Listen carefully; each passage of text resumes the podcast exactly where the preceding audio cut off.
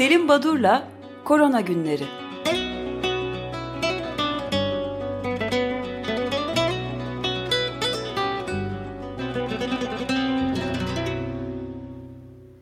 Günaydın Selim Badur, merhabalar.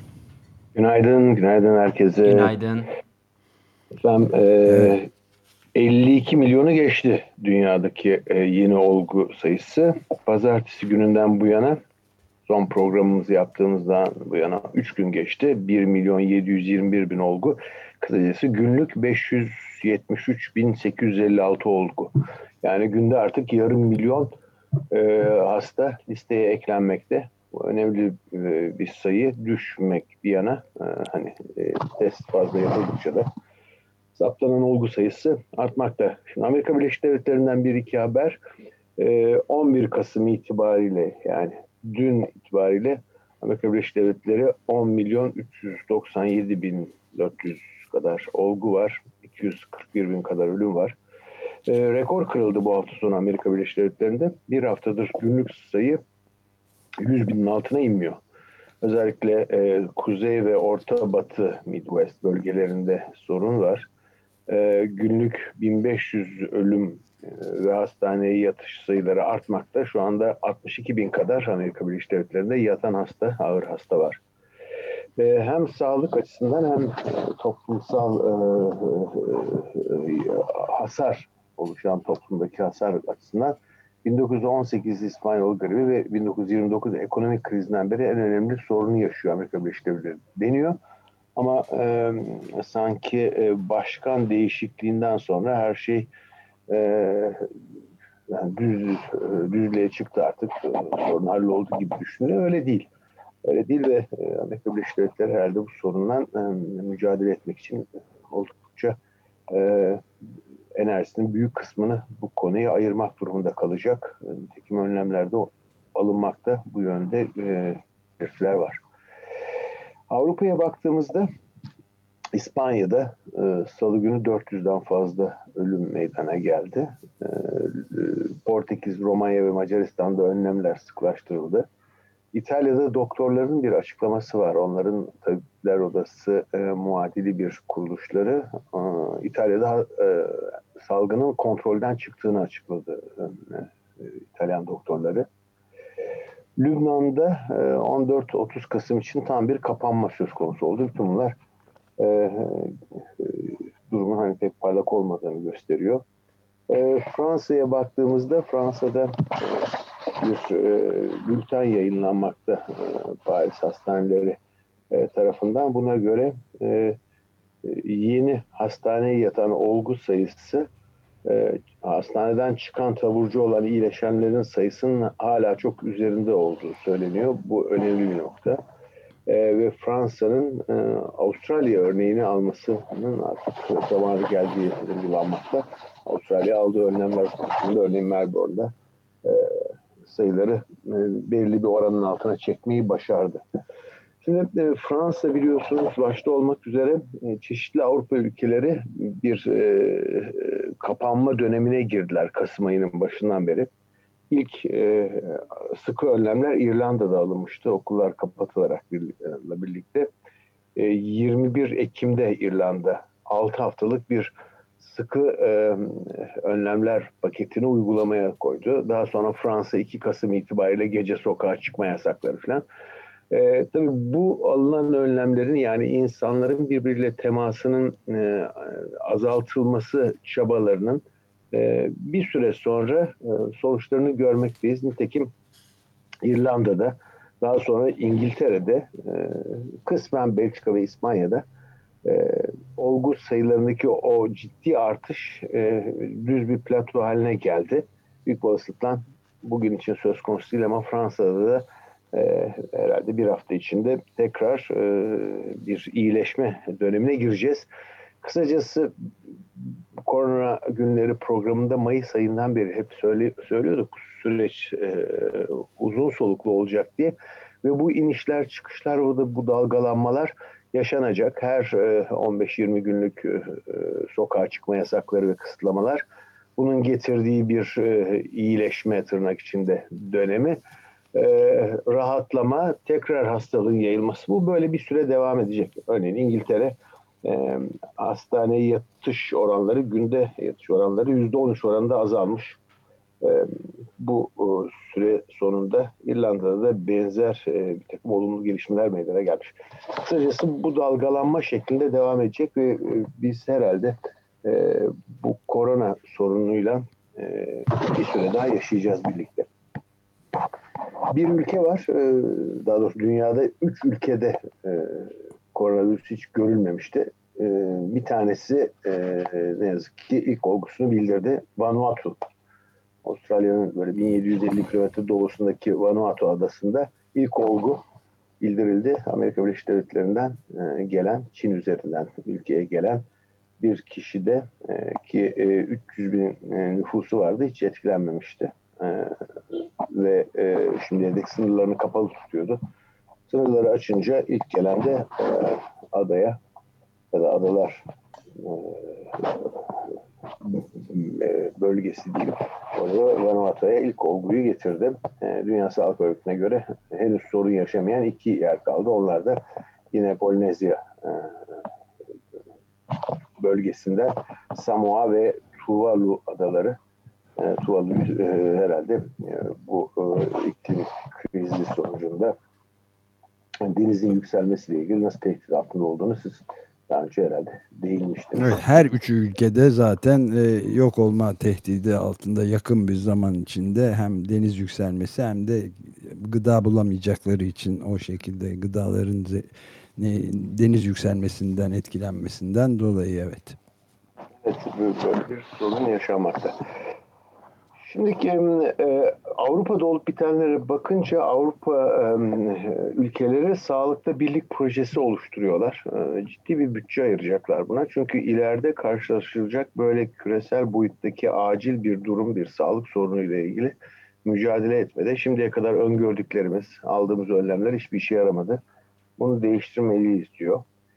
Dünya Sağlık Örgütü ve Paris Barış Forumu başkanları ise Covid ile mücadelede barış talebinden ayrı tutulamayacak bir sorundur bu diyorlar. Çünkü e, birçok yerdeki çatışmalar, savaşlar e, bu Covid-19'un hani e, önüne geçilmesi e, için büyük engel. Nedenle ateşkes e, ilanının e, salgın hastalıklar ve salgınla mücadelede de önemli olduğunu e, vurguluyorlar. E, Almanya'da Merkel e, kış ayları boyunca e, uğraşların süreceğini söyledi. Çünkü Sağlık Bakanı John Spah Almanya'da son birkaç gündür günlük olgu sayısının e, e, azaldığını ancak ölü sayısının arttığını belirtti. Yani Almanya'da e, işler pek yoluna gitmiyor. Ee, Ukrayna'da bu hafta sonu protestolar oldu alınan önlemlere karşı. Ee, Fransa'da öğretmenler ve öğrenciler e, alınan önlemlerin e, anlamsız olduğunu dair grev yaptılar. E, Budapeşte'de ise alınan önlemler üzerine hani doğru düz bir önlem almıyorsunuz diye Sinema Tiyatro Üniversitesi işgal edilmişti. Bu işgal sonlandırıldı. Şimdi e, biraz Türkiye'den haber vermek istiyorum. Türkiye'de e, nedense kararlar çok sık değiştiriliyor. Bakın sizin bahsettiğiniz 10, 10 Kasım 2020 tarihli e, bir açıklama İl Umumi Hıfzı Meclisi'nin İstanbul için 65 yaş ve üzeri vatandaşların saat 10-16 saatleri dışında sokağa çıkmasına kısıtlama getirilmişti. Bu şekilde siz de e, haberi verdiniz. Ancak hemen evet. arkasından dün akşam e, istisnalar açıklandı. E, kamu görevinin niteliği mevcut durumun aciliyeti ve kamu hizmetine sürekliliğinin sağlanmasında hizmetine ihtiyaç duyacak kişiler listeyi okumuyorum Bunda işletme sahibi, esnaf, tüccar, sanayici, çiftçi, serbest meslek sahipleriyle çalışanlardan durumlarını aktif sigortalarını gösteren SGK hizmet belgesi, vergi kaydını falan gösterenler e, muaf tutulacaklar. Şimdi çalışanlar muaf tutuluyor. Evde oturan 65 yaş üzerine e, kısıtlama getiriliyor.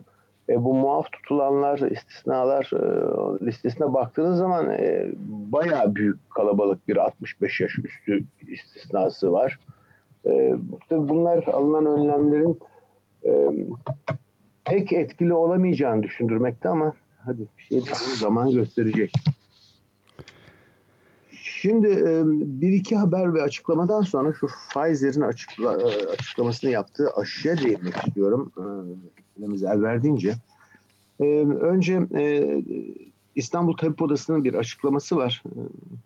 Diyor ki 25-10-2020 günü dahil olmak üzere bakanlığın açıkladığı ölüm sayısı İstanbul için 3253 ama bizim hesaplarımıza göre 8456 diyor. Yani açıklanan resmi rakamların 3 misli kaybedilen hastadan bahsetmekte İstanbul Tabip Odası.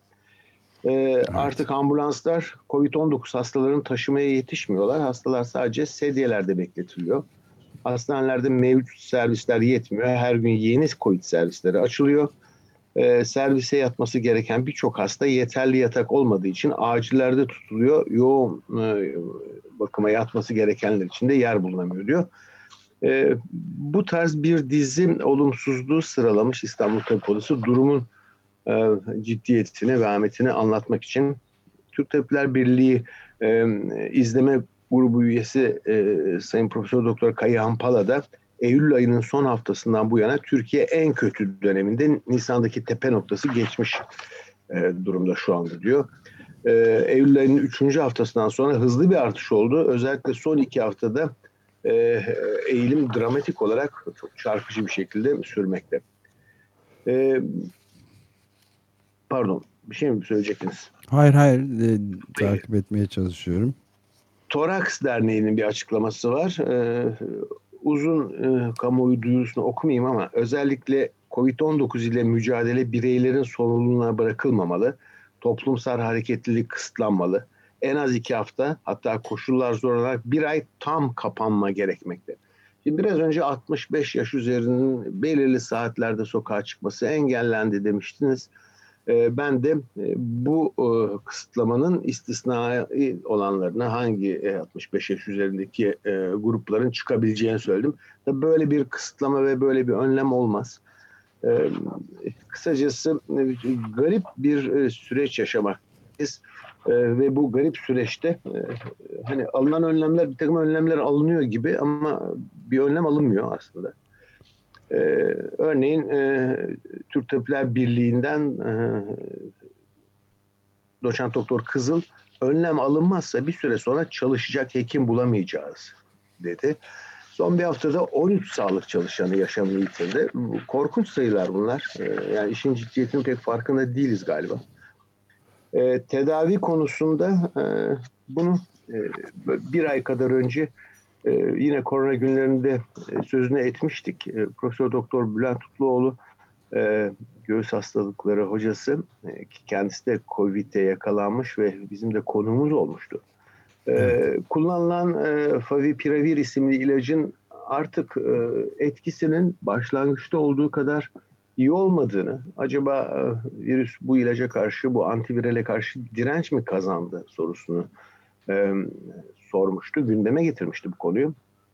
Ama e, dün bir açıklama yapıldı ve e, Çin, başlangıçta Çin'den ithal edilen, e, daha sonra Ağustos ayı itibariyle Türkiye'de üretilmeye başlayan ilacın artık hekimler e, bu ilacın etkisinin azaldığını ya da e, herhangi istedikleri e, sonucu başlangıçta olumlu sonuç alırken bu e, ilaca karşı e, bir direnç gelişme kuşkusunun yaygınlaştığını görüyoruz.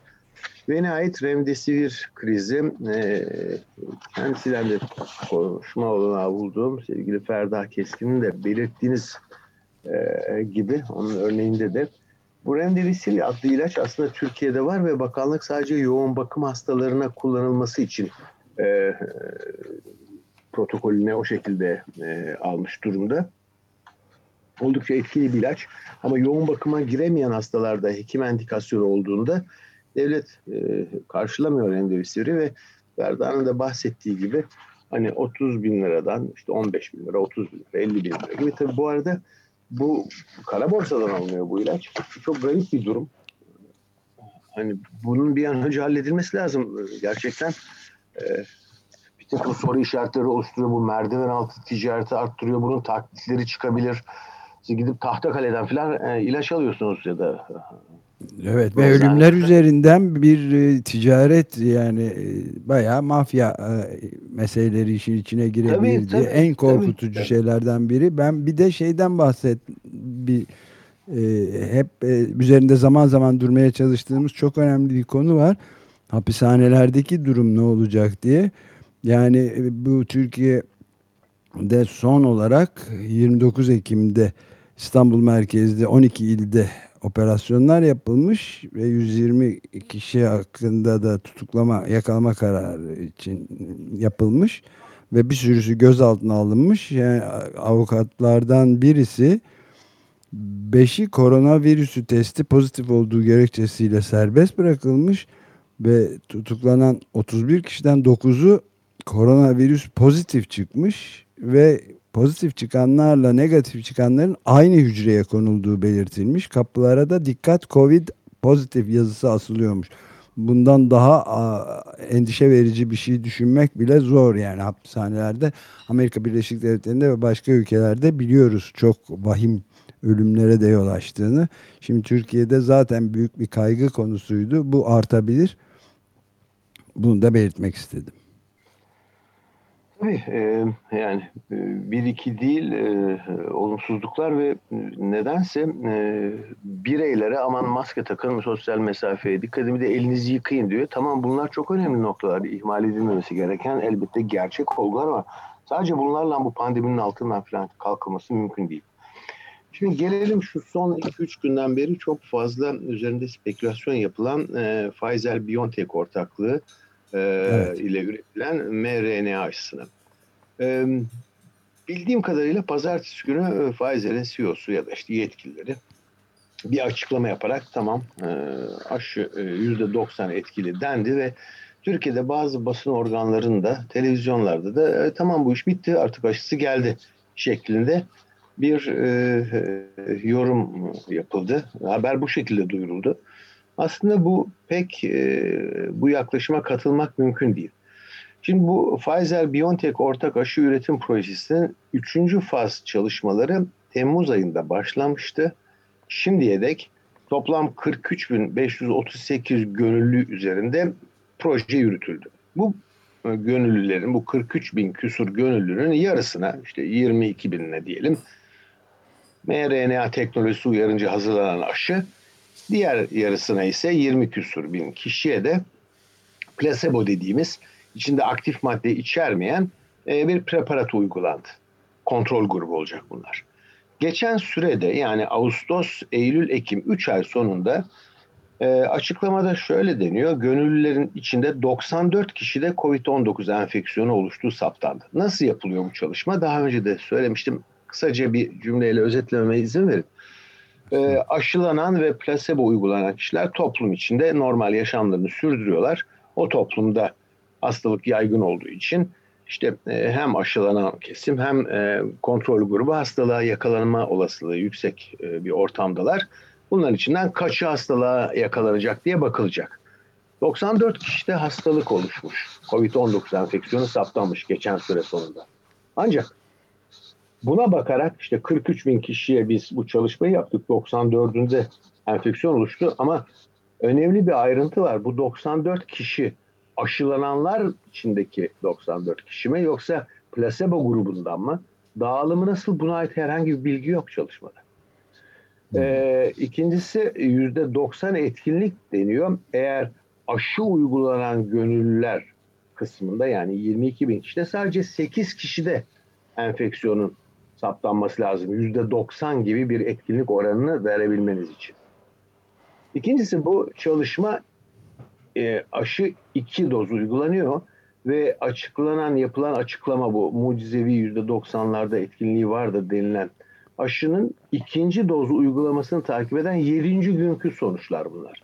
Yani o kadar işin başındayız ki daha e, hani yan etki e, saptama durumu bile e, süresi bile henüz dolmamış bir e, süreç. Aslında yapılan matematik modellerde 43.538 gönüllüde yapılan bir çalışmada 164 kişinin enfekte olması lazım. Yani siz bekleyeceksiniz bütün çalışmayı yaptığınız grup içinde aşı ve plasebo uyguladığınız tamamında 164 kişi hastalanınca çalışmaya bir ara vereceksiniz ve bakacaksınız bu 164 kişi aşılı gruptan mı plasebo grubundan mı?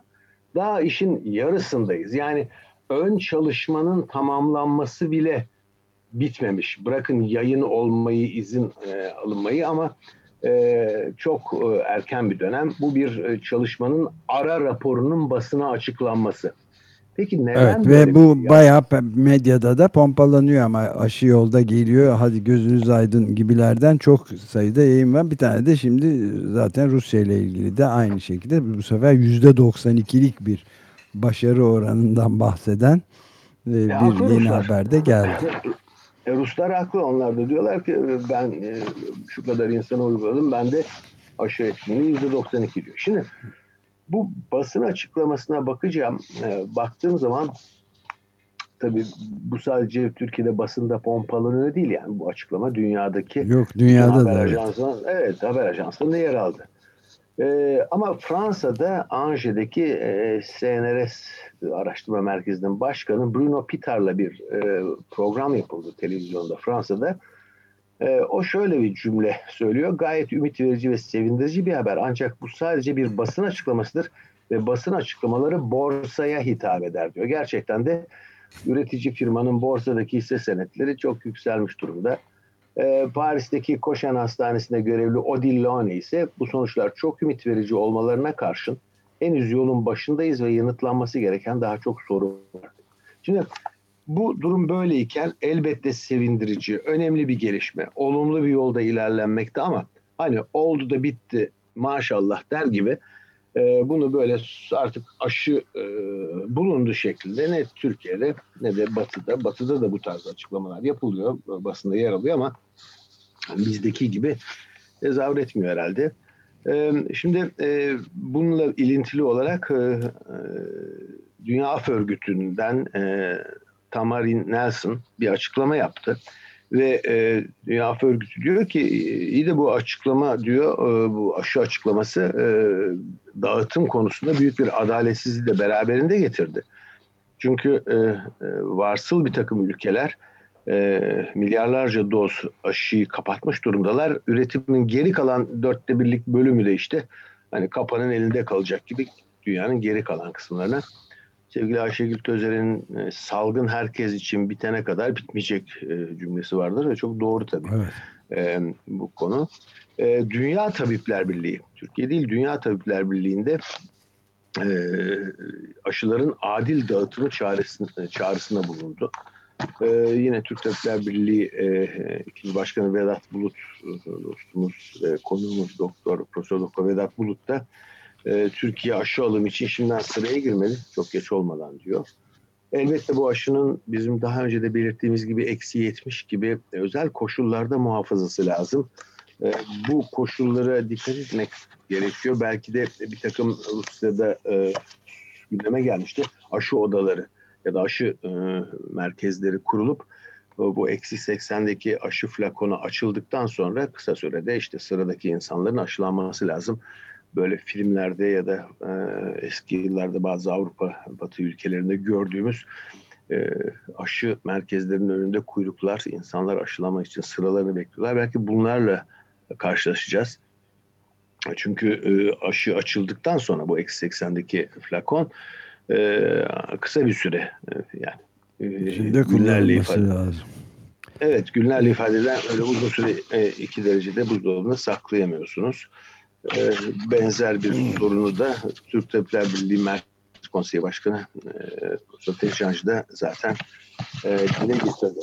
E, tabii sizin de belirttiğiniz gibi hemen Rusya %92 gibi bir e, aşı etkinliğinden bahsetti. Bu arada bir haber var. Ne kadar şey alınmalı bilmiyorum. Türkiye'deki haberlerin ciddiyet oranının hakkındaki kuşku gittikçe artmakta. Türkiye Rusya'nın korona aşısını üretmek istiyor. E, talip olmuşuz. E, biz aşımızı biz üretelim diye. Ruslar da olabilir demişler. Rus Sağlık Bakanı da e, e, olur demiş. O da evet. E, Çin demiş. diyorlar. Türkiye daha çok Çin'le bu konuda. Süremiz galiba bitiyor ama yani bu spekülasyonun sonu gelmeyecek anladığım kadarıyla. Maalesef gayri ciddi yani trajikomik bir durum var. Ee, şeyde önce sağlıkta e, ne var onu evet, da bilmiyorum. Önce sağlıkta e, biraz e, olaya şöyle yukarıdan bakalım. Yarın Profesör Doktor Selçuk Erez'i konuk alacağız. E, Selçuk Hoca'nın yanında da İstanbul, e, şey, Türkiye e, Psikiyatri Derneği'nden Doktor Rahşan Erim birlikte konuğumuz olacaklar. Selçuk Erez ve Rahşan Erim. Bu arada iki tane e, aykırı üç tane haber vardı. Onları pazartesi de bırakacağım. Bir tanesi Hervé Lebrun'un çıkarttığı bir kitap. Batıyor muyuz isimli bir kitap. Jean Jaurès yayınlarından. Ah, biraz onun üzerinde şey yaparız. Daha Konuşuruz. durma Peki. şansımız olabilir. Peki çok teşekkür ederiz. senin Ben teşekkür ederim. Görüşmek üzere. Görüşmek üzere. Görüşmek üzere. Teşekkürler. Sağ olun. Selim Badur'la Korona Günleri